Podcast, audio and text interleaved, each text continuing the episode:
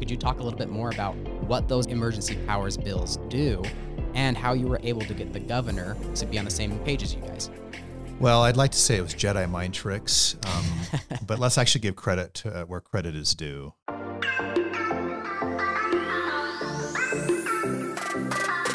Today, we are discussing some of the crucial pieces of legislation that passed during this last legislative session. Brad Wilson, the Speaker of the Utah House of Representatives, joins me today to talk about the great pieces of legislation that passed and what work still needs to happen. Speaker Wilson, thank you uh, for joining us and welcome to the show. Thanks, Harry. It's great to be with you today. Now, you obviously have a little bit more experience than me, but from what I could tell, we had a pretty productive session um, even amidst the pandemic. So, are you proud of lawmakers and what, what they were able to accomplish? You know, it's so interesting. We had such a long, kind of grueling year in 2020 with dealing all with all the issues the legislature dealt with, multiple special sessions, and everyone rolled into the 2021 session uh, ready to go. Uh, we had a significant number of big policy lifts that occurred, and uh, we had a very successful session, I think, in almost every way uh, a real successful and smooth budgeting process. We I think made big investments for the state. No issues really managing the pandemic, at least up here with the spread of the virus, which was a real success. A lot of states have not been that uh, fortunate, and uh, lawmakers left here, I think, feeling really good about not just how the session went, but the big policy levers that we pulled. You had quite a few big ticket items on your list of priorities this year. Um, and you saw a lot of success in getting them passed. Um, on our website, we actually have a document that outlines the major policy goals of the House Majority Caucus. And I just want to talk about each of those with you real quick. So, for our listeners, those topics are to broaden economic success, build a connected future, extend opportunity for all, and balance emergency powers.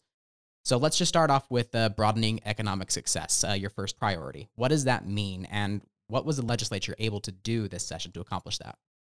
So it's so interesting, you know, when you are really thriving as an organization or a state or even as an individual, sometimes it's hard to figure out where to go next. You know, how do you keep winning? But our strategy going into the session was we've had the fastest growing state in the country for a decade. Our economy is one of the strongest, top two or three in the country. But uh, we need to keep thinking about that and reinventing ourselves as a state, determining what makes the most sense for us as we move into this post pandemic economy. And so that's what that uh, was really all about. How do we look at the opportunities that exist so that our next generation has the same opportunities that we've had? And so that's what our framework was. And then we had, you know, under that framework, we had a lot of policy objectives that we decided to put forward and we executed against all those. We actually were successful in passing all the policy priorities we had under that economic success uh, framework. Which one are you most excited about? Well, it's kind of it's kind of like picking your favorite child, right? uh, uh, you love them all, and uh, the tax relief was significant. I mean, to have the targeted tax relief that we had for seniors, for the military, and for working families. I mean, what a great thing uh, to help those those groups of our citizens succeed. That was really important uh, to me. And I think to all of us. Um, we really completely tipped over in a good way how we think about recruiting companies and economic development incentives to the state in the future with a much bigger focus on growing existing companies. And for those companies that we are going to incentivize to come here, we said to them, we want your investment in the state and the investment we create when you come to really benefit Utahns, not mm-hmm. just the company. So, so that was something that was really important to us um, as well. And then, you know, we we've got these big ticket kind of items out there that are really these big gears in terms of economic development. The point of the mountain, mm-hmm. the development out there. I mean, that has the ability to create 30, 40,000 jobs oh, wow. over the next two decades. And so we made some strategic investment in that and pass some policy around that to ensure that that keeps moving forward in a really successful way. I mean, I don't think most Utahns have an appreciation for the groundwork that's been laid there yet. And when that thing starts to blossom, it is going to be a real showpiece for the whole country to look at us and see what we've done. Now, with this topic relating to broadening economic success, how how do we help rural Utah not feel left out? Yeah, so such a good, good question. So there's a number of things that um, you know we have done over the last year, whether it's a big investment in broadband uh, in Mhm. rural Utah. We did um, pass a number of pieces of legislation to sort of help look at economic development incentives uh, for companies to relocate or grow in rural Utah. And interestingly enough, you know, we we we made a big investment in infrastructure uh, in the state. One of those elements of infrastructure investment, though, was was in recreation. Yeah. And rural Utah is the place that a lot of people on the Wasatch Front go to play, and they spend their money there. Um, they stay in hotels there, and we are made a big investment, in particular, in our state parks, which uh, a majority of them are in rural Utah. So I think that will help that group. But the, the truth be told, we still have a lot of work to do with rural Utah. I've pulled together a group of our rural lawmakers regularly over the last two years to try to help create alignment and bring us together to figure out what a number of those things are. And I think we still have some work to do. So a lot of room to grow in every area of Utah. Yeah, that's right. Perfect. Well, next on your list is to build a connected future. Now, we've already talked extensively on our podcast about the historic investment in infrastructure for roads and rail, as well as our increased access to recreation, as you just mentioned. Um, so let's just take this time to talk about our most favorite topic to ignore, and that's water. Utah, being one of the driest states in the nation, it's essential for us to have good water policy. And this year was a big win for Utah in protecting our water. Can you tell us a little bit more about that? Yeah, so you layer on top of the infrastructure needs of roads, rail, recreation, water, and you know here at the beginning of spring or maybe the middle of spring in the state, um, one of the driest springs we've had, Mm-hmm. water is top of mind for everybody, and it's a real worry. the The big legislation that we ran that deals with water is really how do we manage our most, arguably, our most important water source in the state, uh, the Colorado River Mhm. and nearly half of all residents in Utah get their water from the Colorado River. So we passed a bill, House Bill 297, which creates the Colorado River Authority.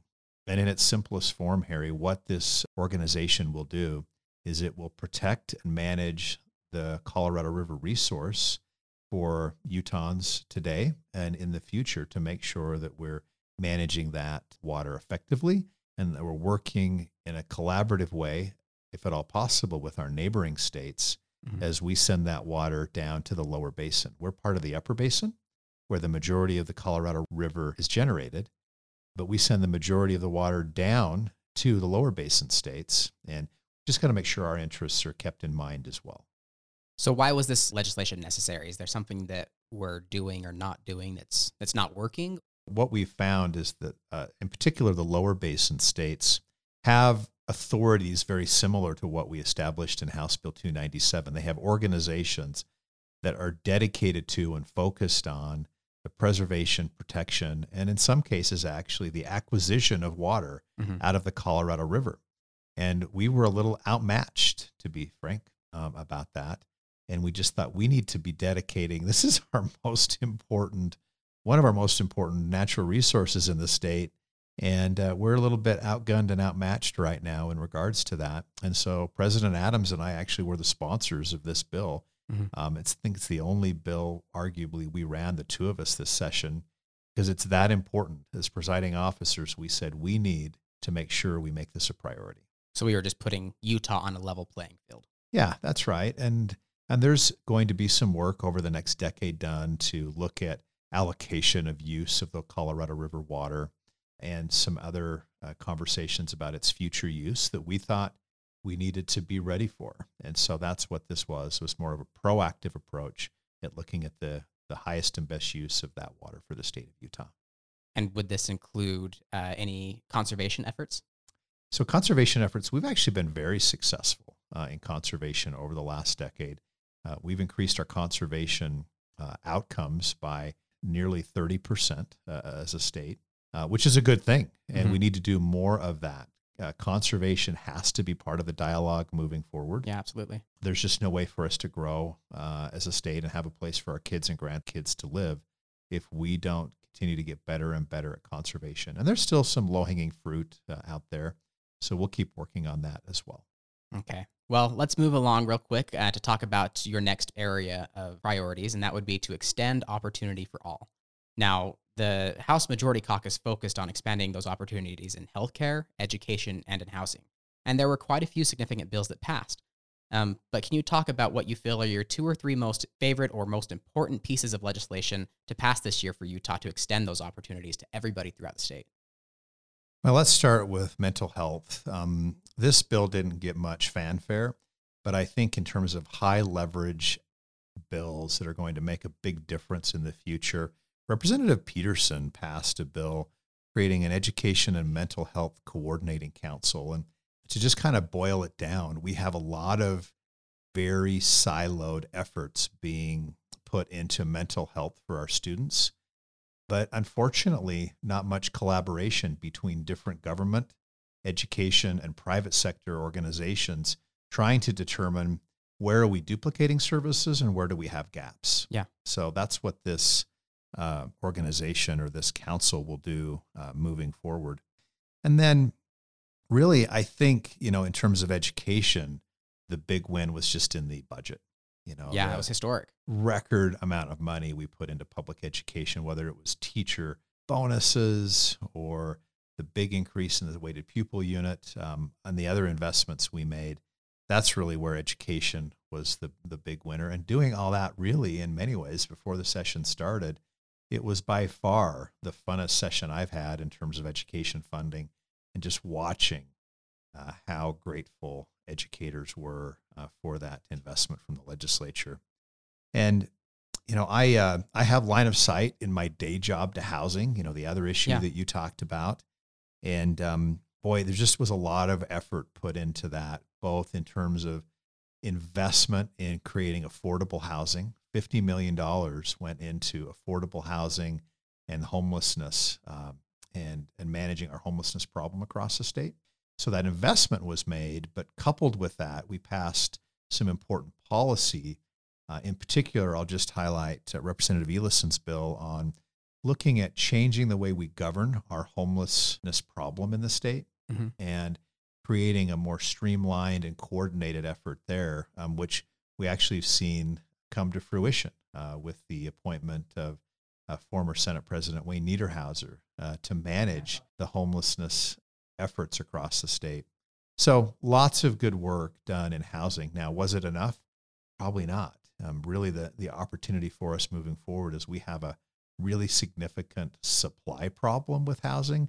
There's so much demand, mm-hmm. and supply is so short. What that demand looks like to bring those into equilibrium over the next couple years, I think is going to take additional effort. So, do you think that these areas, healthcare, education, and housing, are going to be part of your goals moving forward to expand each of those areas? My perspective is these are perennial issues. Um, mm-hmm. Healthcare, education, and housing will never go away. We made a lot of progress in all three of these this session, whether or not they're kind of the main areas of focus next January when we fire this thing up again. It's a little hard to tell. Yeah. But they will still be important issues for the state. My sense is that very likely they may make the top 10 list again. Okay. and and part of the reason why Harry is as the state grows, these are some of the things that you just have to get right. Yeah. We have to. And so we'll keep at it. Okay. That's good to hear. Well, the last thing on your list was to balance emergency powers. And this is an interesting one, especially if you follow anything that's happening on the national level regarding state legislatures and their governors. In Utah, though, there was a lot of collaboration here between both the legislative branch and the executive branch, and you were able to get the governor on board. So, could you talk a little bit more about what those emergency powers bills do and how you were able to get the governor to be on the same page as you guys? Well, I'd like to say it was Jedi mind tricks, um, but let's actually give credit to, uh, where credit is due. So each branch of government has very distinct and discrete responsibilities and roles. And um, the legislative branch has primary responsibility for policy. The executive branch takes the lead in execution and management of government. And um, so we had some great bill sponsors Senator Vickers, Representative Peterson uh, from the House. And the truth is, um, we have a brand new governor who came in and said, listen, you know what? I recognize my role is execution and the legislature's role is policy, and uh, was very collaborative. Uh, mm-hmm. I give him a lot of credit, and Lieutenant Governor Henderson as well, for saying we want to do our job really, really well as a as an executive branch. We need you to do your job really, really well as a legislature. And there was some back and forth, but uh, this process of coming to an agreement on how to balance the roles and responsibilities of the different branches of government went really well here in Utah. Um, quite honestly, yeah, especially much, amid a pandemic. Yeah, much better than it's going in other states. Um, there just was a, a, lot more collaboration, a lot less sort of siloed thinking, and it worked uh, really well. So, props to the bill sponsors and to our new governor and lieutenant governor for being very thoughtful and uh, collaborative in that way. Do you think their both of their experiences, both the lieutenant governor and the governor in the legislature, has helped them really understand uh, what goes on um, in policymaking? Absolutely, and um, it, it, has been a real benefit. And I, you know, I don't think the electorate thinks uh, a tremendous amount about that. But the truth is, having an experienced uh, governor in both branches of government, I, I think is serving us well uh, mm. as a state. You know, we'll see how things progress. Maybe we're still in the honeymoon phase, but uh, I, I, actually think that uh, we're in for uh, a pretty successful time working with the governor, and we're going to have our disagreements. But uh, one thing that uh, you know all people think we can do is agree to disagree at times and still get along on the big issues. Well, good. Is there anything that's that's all the questions that I have for you, but is there any other topic or area of priorities for you that you want to make sure we address during this episode? You know, probably not necessarily that, other than just stating a year ago, Harry, we were preparing for the first of multiple special sessions mm-hmm. to deal with the pandemic, to cut budgets, to deal with emergency health orders, to figure out ways to, to manage this. And we find ourselves in a different spot today. Um, we find ourselves in a spot where we uh, continue to see uh, the economy doing really well, coupled with the pandemic uh, lead indicators getting better and better every week. Yeah. And um, I had a friend who just got back from a, will not state which state, but a Midwestern state, call me um, at the end of last week and uh, just say to me, I had no idea how well Utah was managing things until I went to XYZ state. I am so grateful uh, to be a resident of Utah. Things are so much better here. And I hear a story like that almost every day from someone who says, Utah has done this really well. And it's a function of, I think, two or three things. One, we had a good tailwind going into yeah, the pandemic a year ago, but we have really good people here who've done the right thing for the right reasons. Um, and I also think we've understood the role of government, while at times not perfectly, better than a lot of other places. And those all of those things combined has left us in a variable, a very enviable spot as a state. And so uh, we'll see. You know, we've got more work to do. Uh, we're going to have a special session here in May, most likely, uh, to deal with some of this federal money that's coming at us, and um, we'll manage that as well as we're able to, and just keep going. Okay. Well, thank you again for all that you do, uh, Speaker, and thank you to every single representative and senator in the legislature for all the work that you've done this past year and a half. I know it's been quite crazy. Well, same to you, Harry. Thank you. Well, there you have it. Utah has done a lot of things right uh, when it comes to the pandemic, and we continue to invest in our state in historic ways that will help us leap into the future and be competitive in all areas of the economy. Thanks for sticking with me through this episode, and we'll see you next week.